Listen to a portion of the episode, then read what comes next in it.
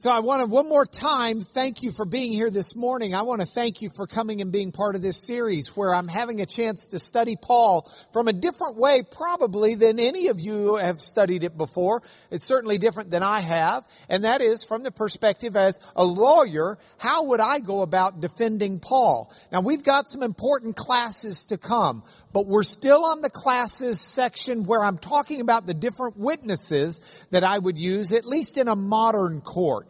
The Roman courts did not use witnesses quite the same way we do, but uh, in a modern court, certainly witnesses are key. In that regard, if it's gonna play, we'll play the video one more time from last week just because we worked so hard on it. So let's see if it works. In the year 57, the rabbi and apostle Paul was arrested in the temple in Jerusalem, eventually being sent to Rome. The question in this series is, what would I do if I had been hired to be his lawyer?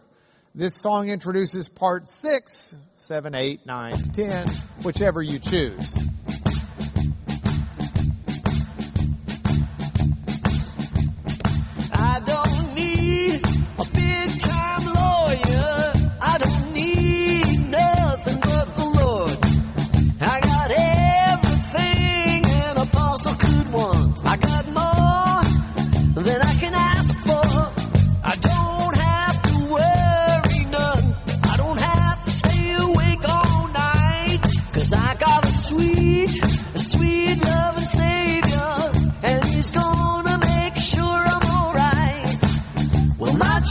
Jesus, he'll make things alright. Well, my Jesus is clean out of sight. Don't you know that he's, he's some kind of wonderful. He's some kind of wonderful. Yes, he is Jesus. He's some kind of wonderful. Yeah,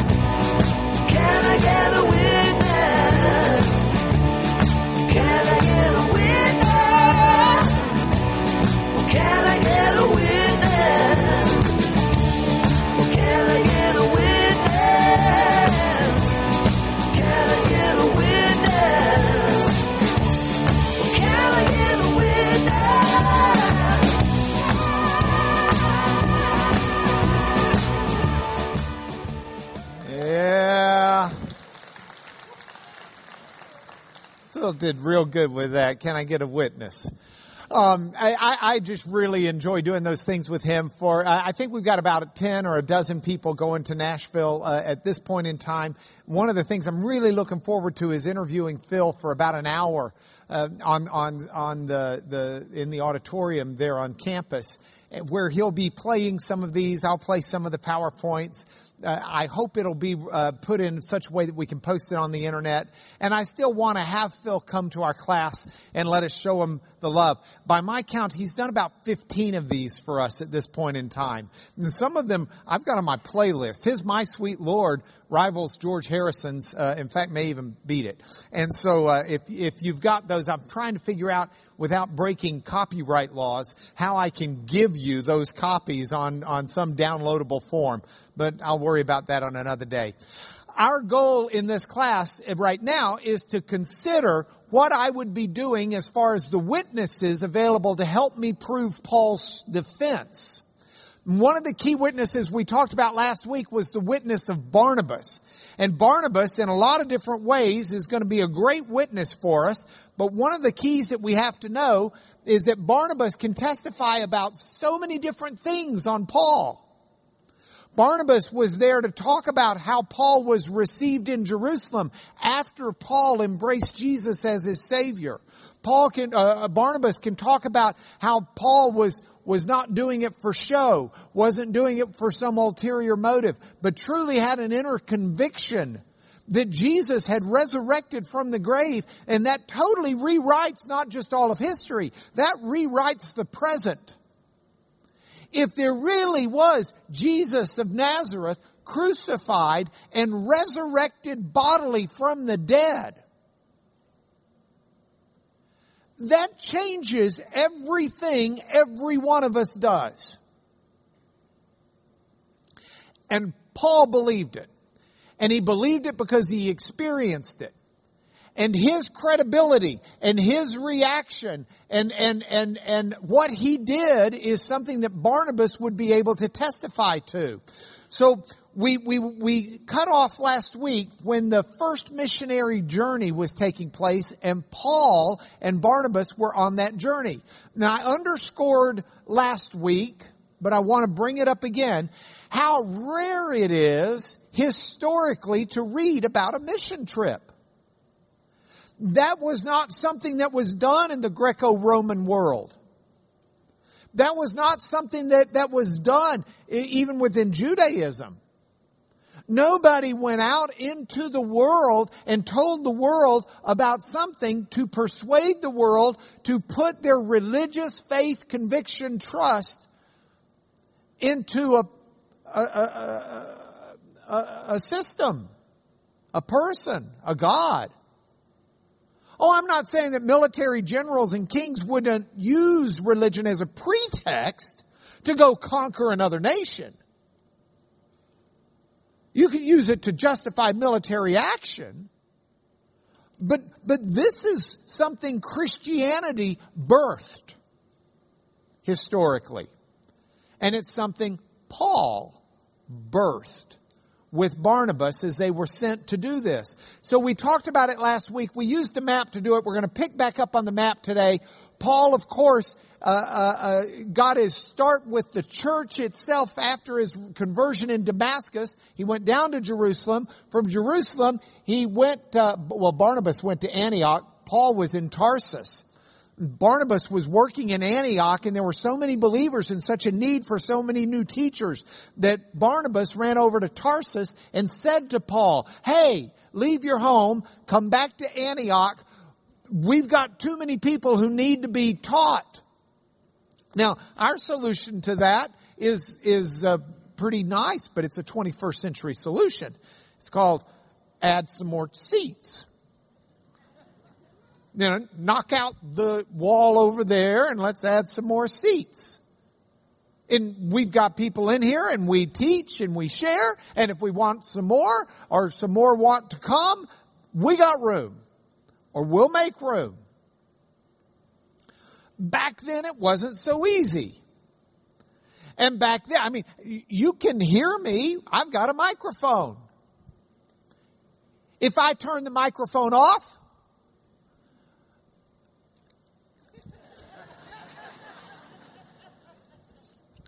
No, actually, I'm a lawyer. You probably still hear me.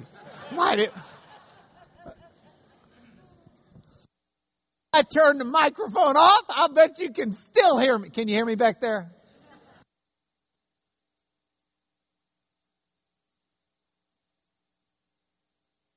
Okay, somewhere in the midst of all of this, you, you lose the ability to teach without the modern conveniences and all the rest. And so you've got to have multiple teachers.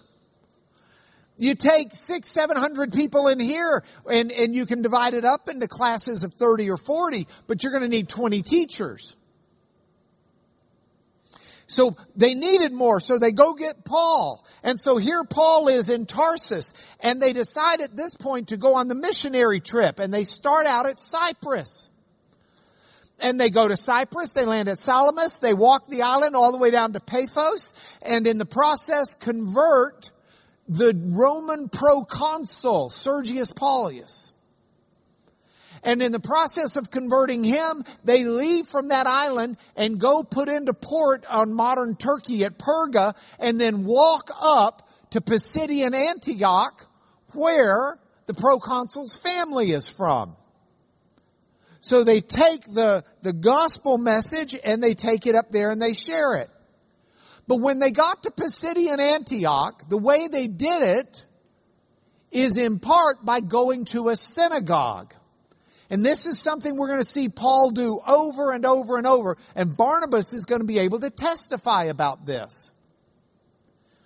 Now, a synagogue for us is a little bit different than what we experience at church.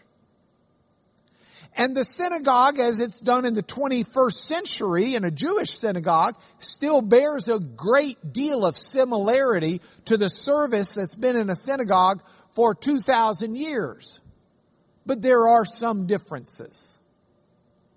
So what I'd like to do this morning is tell you, I think I'd have to put Barnabas on the stand and part of what I'd have to ask him, one of my subjects, one of my group of folders, Bob, would be, what, uh, uh, what is a synagogue?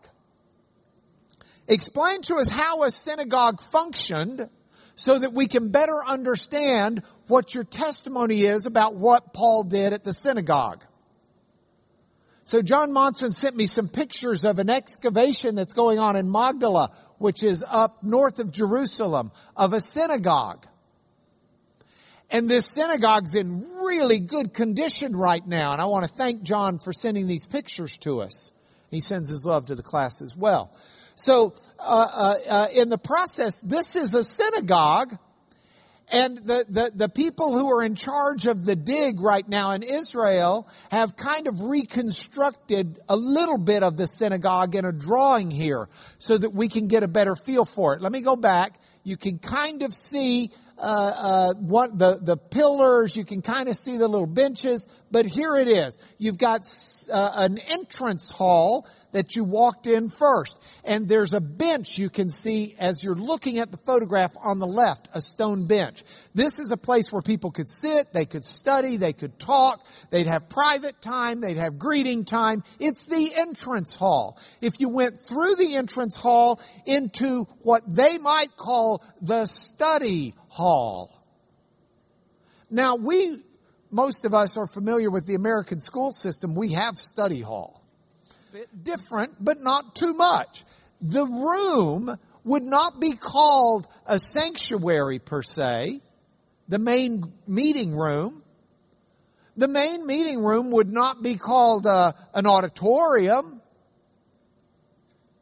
The main meeting room was a study hall one of the main functions for the main reasons you went to synagogue was to learn the Torah.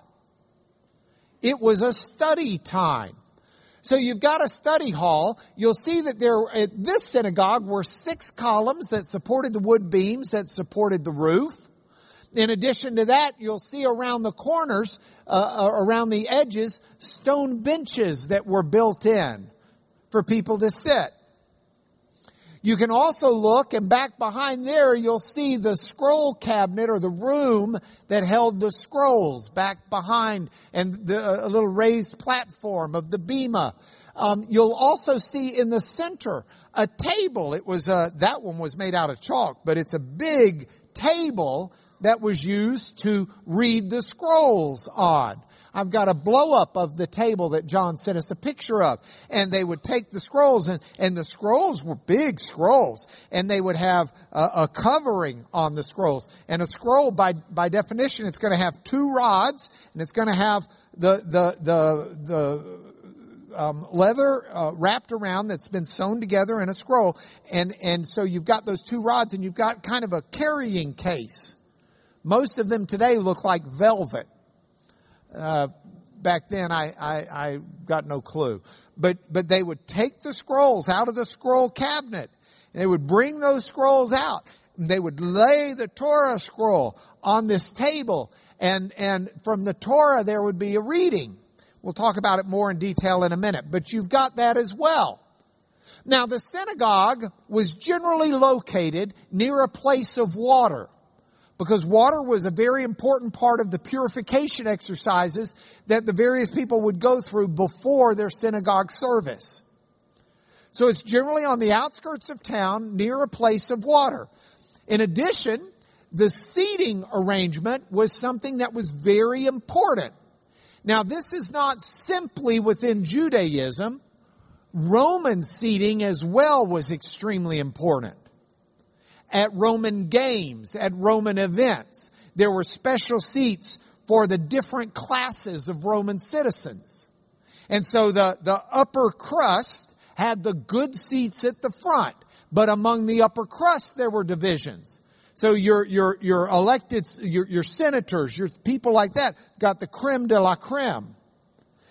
And on and on and on. Now, here's the deal. You think, well, that's not very nice, you know, it's not very uh, open. Not, they didn't care about that.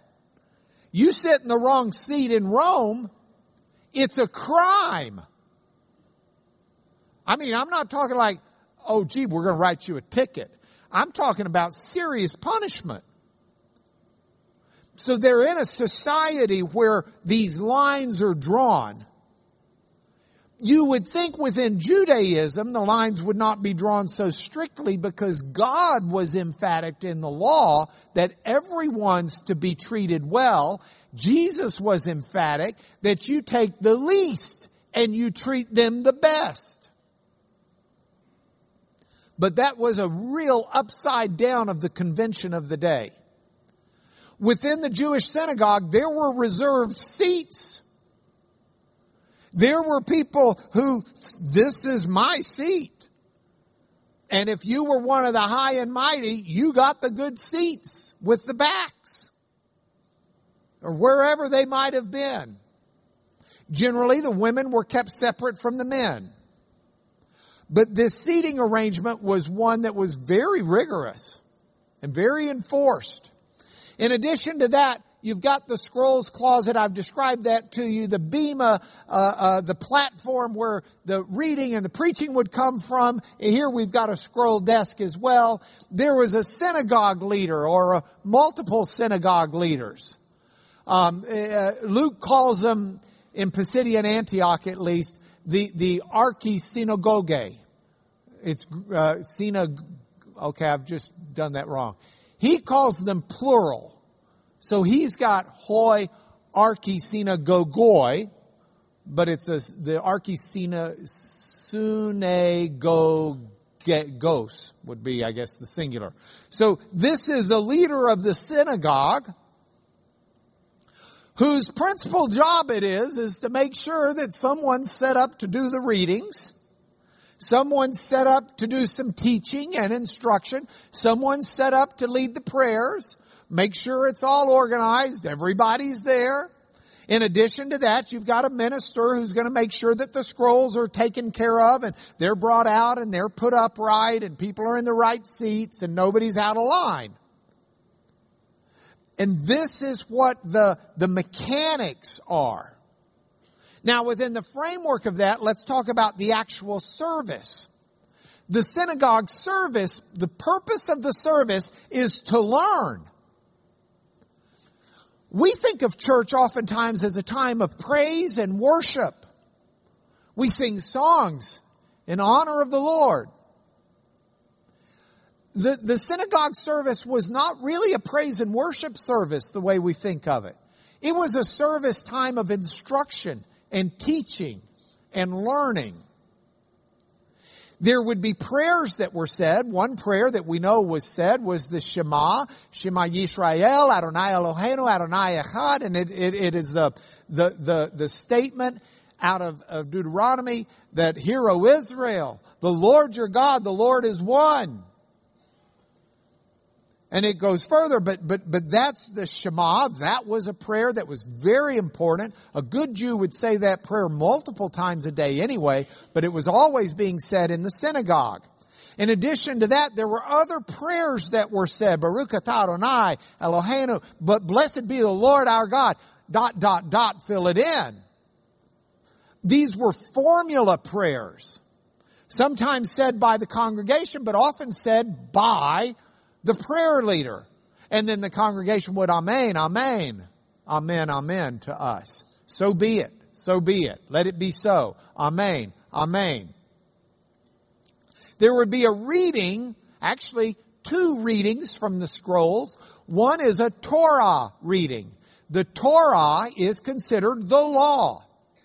The law is Genesis, Exodus, Leviticus, Numbers, and Deuteronomy and it was read on a calendar system so that it would be read through by reading it on the Sabbath.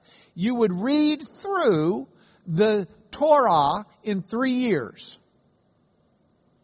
And so there would be a Torah reading, And if you ever hear a, a good reader, cantor, that actually is kind of sung more than it is. It's, it's, it's, it's pretty cool. I mean, it's like Fiddler on the Roof on steroids to hear this thing. And then in addition to a reading out of the Torah, there would be a reading out of the Nevi'im, the prophets. And that prophet reading, now your prophets in the Old Testament Jewish thought, you know, we think prophets, we might be thinking, oh yeah, there's Isaiah, there's Ezekiel, there's Jeremiah, and then there are all those little ones that we never really are quite so sure about. Habakkuk, Hosea, Amos. Yeah, yeah, yeah, that's true. But also what we would consider Joshua, Judges, 1st and 2nd Samuel, 1st and 2nd Kings. Those were considered prophet books as well. So there would be a reading out of the prophets and then someone in the congregation would stand up and give a lecture, a sermon if you want to Christianize it. They would give a lecture on generally the prophet reading. Now you can read a lot about these synagogue services by reading the gospels because Jesus attends them all the time. You can read about Jesus standing up and, and, and, and the, the, the reading from the prophets was about the good news being preached to the poor and the blind seeing and the lame walking. And Jesus in his teaching says today this passage is being fulfilled in your midst. So Jesus was the guest lecturer at some of these synagogue services that he went to. But there would be someone who would stand up and would speak or teach on the prophets. And then there would be a benediction at the end and a blessing on everybody and it would be over. You got it? Now, after I have Barnabas testify and explain that to everyone, I would then have him explain what happened at Pisidian Antioch when he and Paul went to the synagogue. You understand by looking the purpose, the Shema, the formula prayers, the Torah reading. They would have gone in, they would have greeted people in the entry hall or wherever. Someone's going to see them. Look, this is not a huge Champion Forest Baptist Church, 10,000 people. Did you notice the new person today? No. This is a small, compact group where when Paul and Barnabas walk in, everyone's going to want to know, who are they and what are they doing here? And Paul's got the chance to say, my name is Shaul, Saul in Hebrew, or Paulus if he's speaking Greek. Probably introduced himself by both names. And he's got a chance to say, that, you know, where are you from? What brings you here? Well, I grew up in Tarsus, but also in Jerusalem. I was a student under the Rabbi Gamaliel. What? The famous Rabbi Gamaliel? You studied under him? Absolutely I did. In fact, I was one of the leaders of the, the, the Jewish uh, uh, movement, uh, if you will, or, or the, the temple establishment. The chief priests, I knew them personally. I used to do things for them, kill Christians, things like that. They say, wait, and you're here? Yes. Why are you here? Oh, we've got some great news that's come out of Jerusalem. We're just walking around and telling people. Wonderful. The Archisunogoge, Gogos, Gogos would say, hey, would you like to be the one, Mr. I studied under the most famous rabbi alive? Would you like to be the one to comment today and to teach from the prophets? Do you think Paul said, ah, no. Oh no. Paul's like, and so we've got in Acts chapter 13 the story. Let's look at it together for a moment. We'll skip through parts of it to get uh, through class today. But I love this story, so I'm going to have trouble skipping. Paul and his companions, they set sail from Paphos. They came to Perga and Pamphylia. John left them, returned to Jerusalem. They went on to Antioch and Pisidia. And on the Sabbath day, they went into the synagogue and sat down. Now I could ask Barnabas, which seat did you take? Because that in itself would be insightful. Luke doesn't tell us. After the reading from the law, and after the reading from the prophets, the archoi synagogue, archi synagogoi, that's all one word. It's just really hard for me to remember. I'm sorry. Um, the rulers of the synagogue said to him, hey, and you got to know that it had already been talked about ahead of time. So this is kind of like, now's your moment. This is them saying, hey, now's when we do it. Brothers, if you have any word of encouragement for the people, say it. So Paul stands up. He motions with his hand, which is the correct way you start a speech in Greek. He motions with his hand and he says, Men of Israel, and you who fear God, listen. Now the reason he says men of Israel and you who fear God is because the men of Israel, those are the Jews. Those of you who fear God is because some people who were not Jewish would still go to synagogue. They would go to synagogue and they were called God-fearers because they figured the Jewish God's probably the right God. They just weren't Jewish. Listen, the God of this people, Israel, chose our fathers and made the people great during their stay in the land of Egypt. With uplifted arm.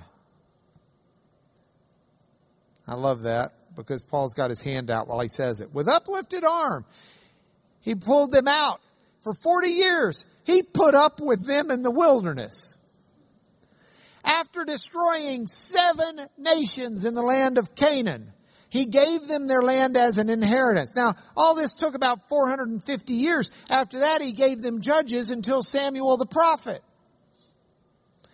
Then they asked for a king and he gave him Saul, the son of Kish, a man of the tribe of Benjamin for 40 years. When he removed Saul, he raised up David to be their king, of whom he testified and said, I have found in David, the son of Jesse, a man after my heart, who will do all of my will. So, this man's offspring, God is brought to, of this man's offspring, sorry, of the seed of David. God has brought to Israel a Savior. Yeshua is the Hebrew name for Jesus.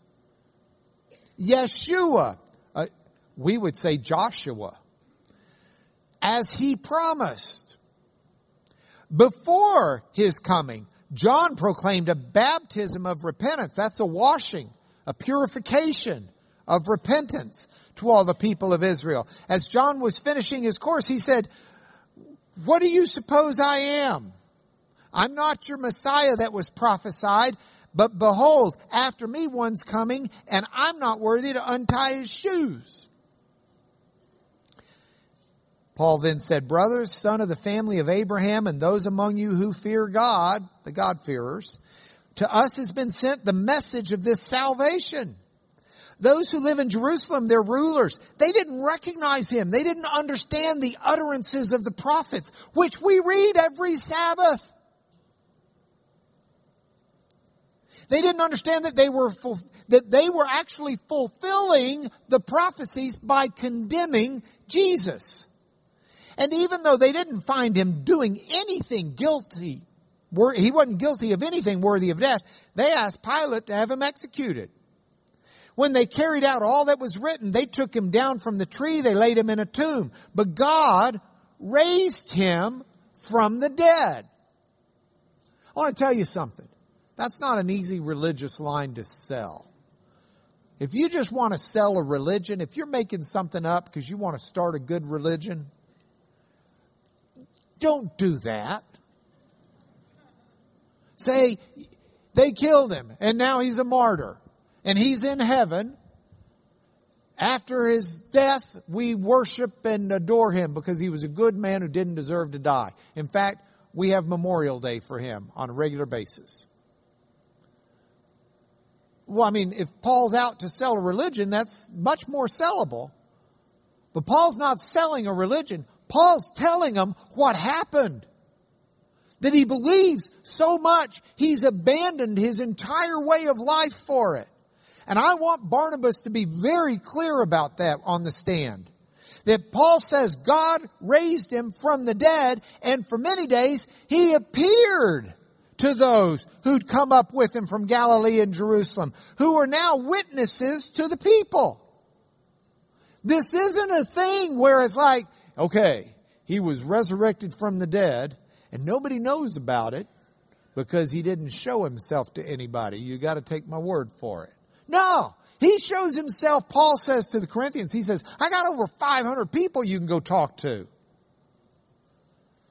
We bring you the good news. That's why we're on this mission trip.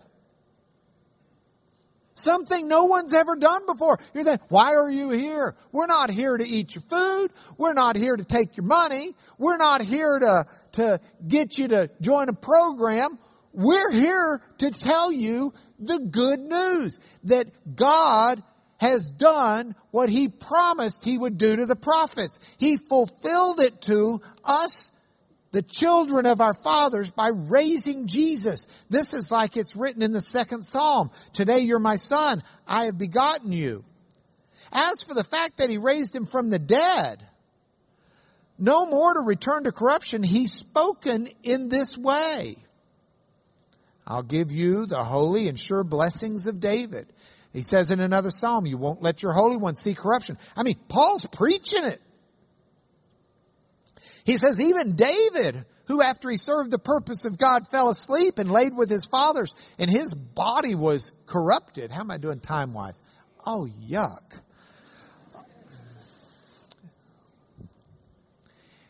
God, look, he says, let it be known to you, therefore, brothers, through this man, forgiveness of sins is proclaimed to you. By him, everyone who believes is freed from everything from which you could not be freed by the law of Moses. Beware therefore lest what is said in the prophets should come about. We're finally getting to Paul's commenting on the prophets, right? This was probably the reading from the prophets that day.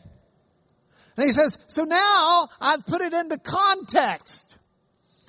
Look, you scoffers, be astounded and perished for I'm doing a work in your day, a work that you will not believe even if one tells it to you.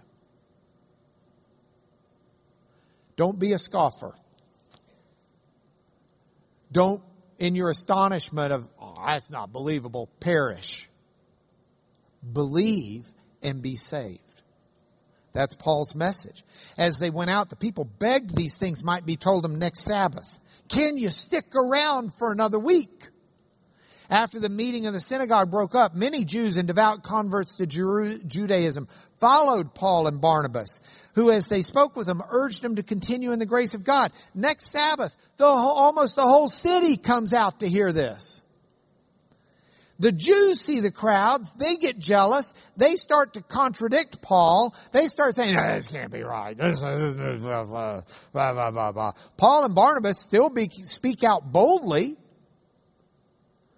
but now they come down hard on the unbelieving Jews. They say, it was necessary the word of God be spoken first to you, but since you thrust it aside, you've judged yourself unworthy of eternal life. You got the choice and you just made it. Behold, we're turning to the Gentiles. For the Lord has said, I've made you a light for the Gentiles that you may bring salvation to the ends of the earth. That's from Isaiah. That was the prophecy, prophets section read the next Sunday. We don't, or Sabbath, Saturday. We don't know. But with that, the Gentiles are rejoicing. Everybody's ecstatic. And that's what happens here. Now, I've got to move through this a little bit more rapidly. So here's what we're going to do. Um, after Pisidian Antioch, when they want to stone Paul, and the Jews are real upset, Paul moves on, and he goes down to Iconium. It's about a 90 mile walk. So he walks for what is that? Uh, 15 miles a day. Let's say five, six days. So he gets down to Iconium. In Iconium, he goes to the synagogue again. He and, and, and, and something really interesting happens in Iconium that I want to talk to you about and in Lystra. In Iconium, things go real well. Hold on one second. Let me make a change here. In Iconium, things go real well. And then the people decide, nah, we got to stone them. The Jews get a hold of everybody that, that's not of faith, and they decide they're going to stone Paul. And so Paul leaves with Barnabas. And they go just about 15, 20 miles down the road to this town called Lystra. Lystra. Are you ready? Okay. Here's the deal. Stop. There's something very important you have to know. If I've got Barnabas on the stand, maybe a Barnabas can tell this story. I don't know. But the story's gotta be told.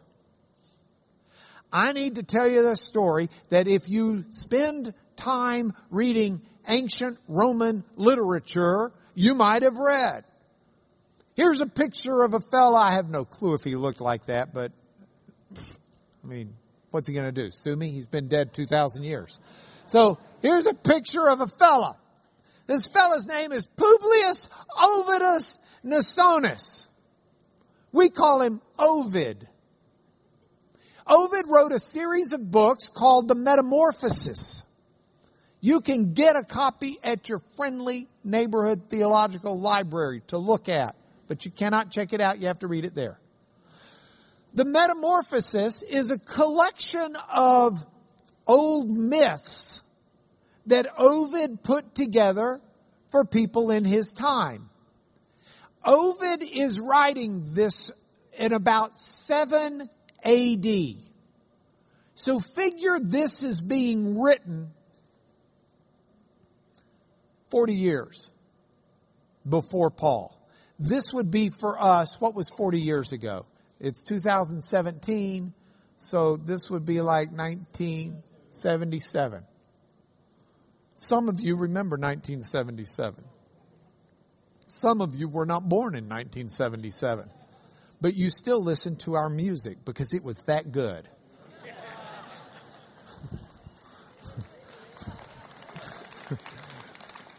I guarantee you when I was growing up, we did not listen to the music from 30, 40 years earlier. But I'm, today's Father's Day. My dad's been passed away for over a decade, but he listened to that. And so I'll say nice things. Here's the deal. This was well known at the time of Paul. This is contemporary literature and history at the time of Paul. Ovid wrote about myths. I want to tell you one of the myths he wrote about. He wrote about a story, a myth of Zeus and Hermes. Now, because Ovid is turning them into Roman myths, Latin myths, he calls Zeus Jupiter and he calls Hermes Mercury. But they're the same gods, just with the Roman names. We're in a Greek land, so we're going to use the Greek names because people where Paul was were speaking Greek. Zeus and Hermes. I found a picture of them. The problem is that's in the wrong order, so let's call it Hermes and Zeus. And actually, I'm not sure that's that good of a picture. So let's just stick with something that's more traditional. Zeus and Hermes. Hermes famous for the wings. See, Hermes in Greek mythology and Roman mythology was the son of Zeus, the big daddy god. Okay? Hermes was the son and he was the messenger. He was the mouthpiece. He would deliver the messages. He would go tell the things and, and he was much more present. Now here's the story that Ovid tells in the Metamorphoses. Zeus and Hermes put on their human disguises and they go down and they start looking for a place to stay. And everybody ignores them. No one gives them shelter, no one gives them food until they find this old couple, Baucis and Philemon. Baucis and Philemon actually invite them in and give them some food in their little shanty. They, Baucis and Philemon think something must be up because every time she pours the wine, the pitcher doesn't empty. Zeus and Hermes liked their vino, okay? So they were not going to let that couple run out of wine. So every time they pour it, the wine just keeps flowing. And Zeus and Hermes finally reveal who they are. And they said to this couple, elderly couple, give us what your wish is, we'll grant it. Because of your hospitality. But we're going to curse everybody else around here who wasn't so hospitable. So the elderly couple say, we want to grow old together and we never want to be separated. So the myth goes their house was turned into a temple for Zeus and Zeus and Hermes turned the two into two trees that grew intertwined together. So that they became, and Ovid says, at the time of Paul, you can still see those two trees today that are intertwined. This happened up the road in Tyana. So this is the story. And people see the trees. Those two twisted, knotted trees. Those were people who paid attention to Zeus and Hermes when they came to town. Wow! Moral to that story isn't there. Okay, why is this important?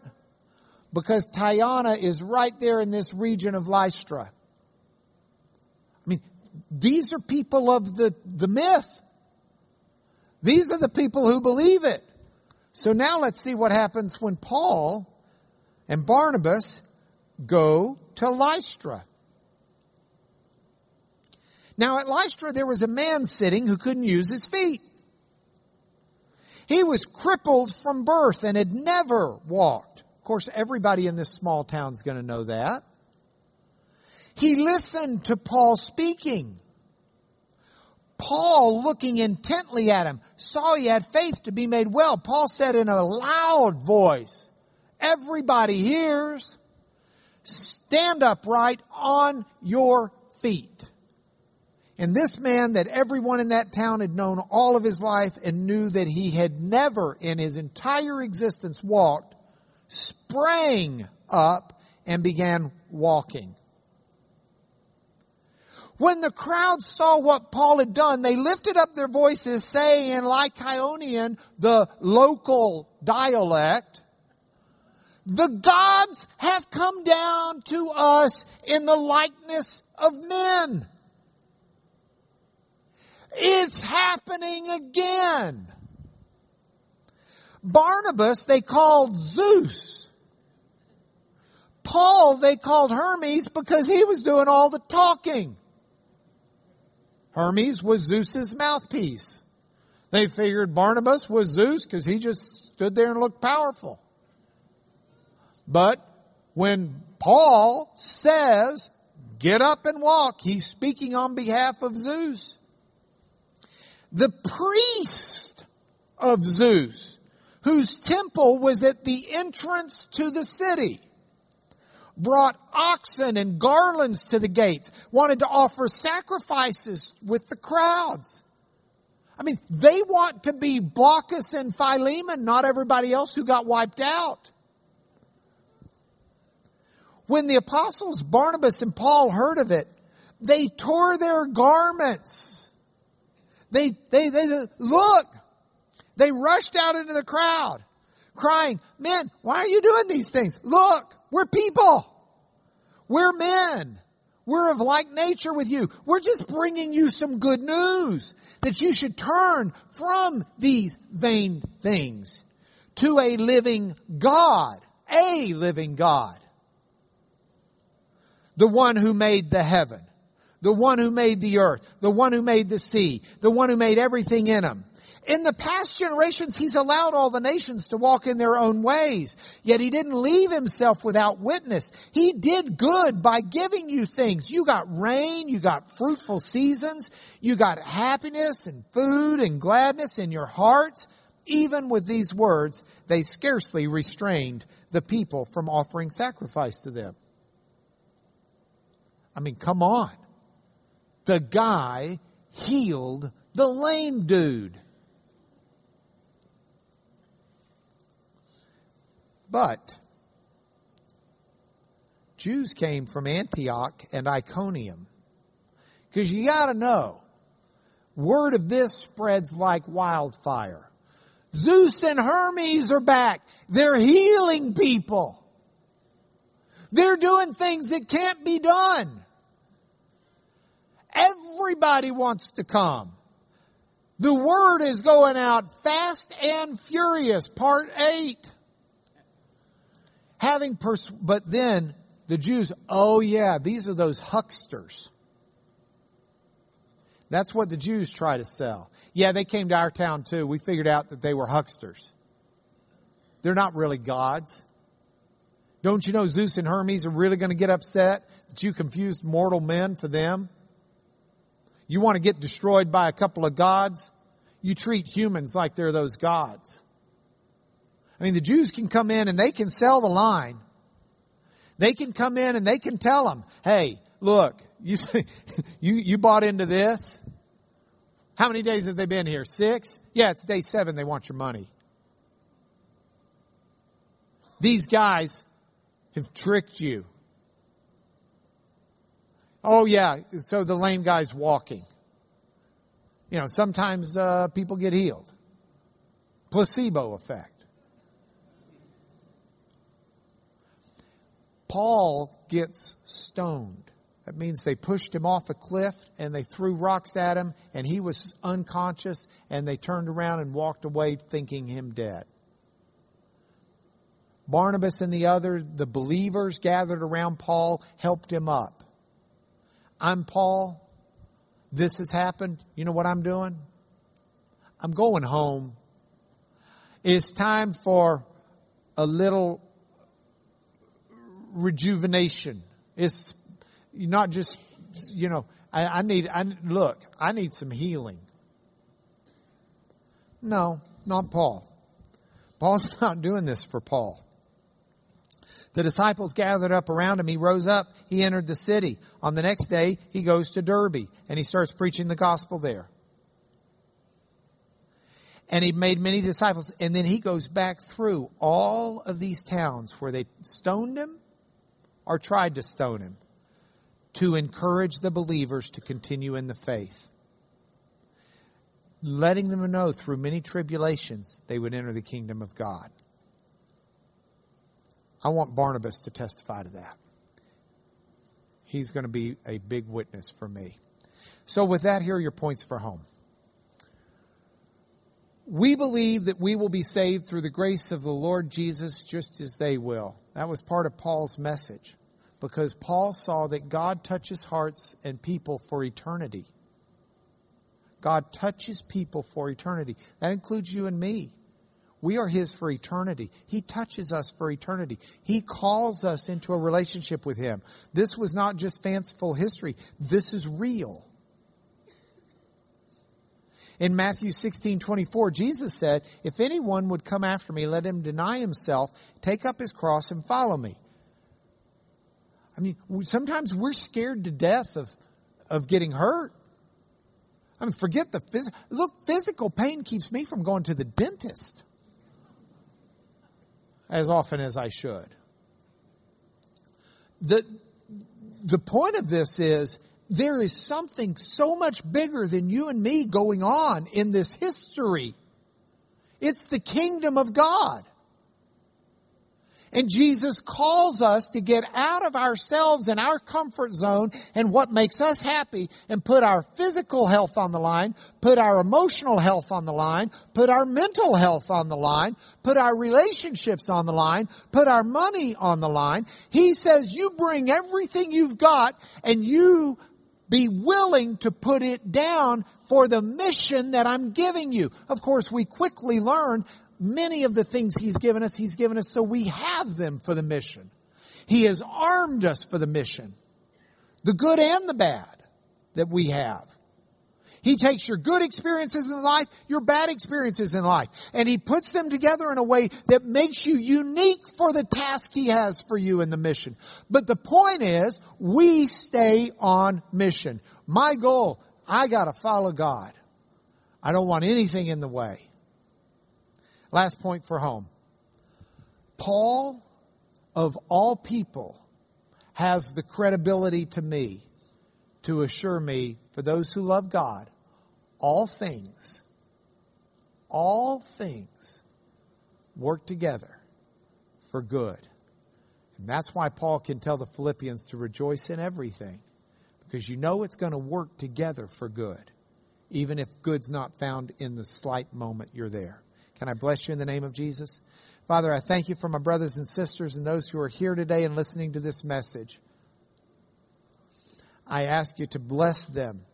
Bless them with courage, conviction, strength, faith, direction. For Jesus' sake. Amen.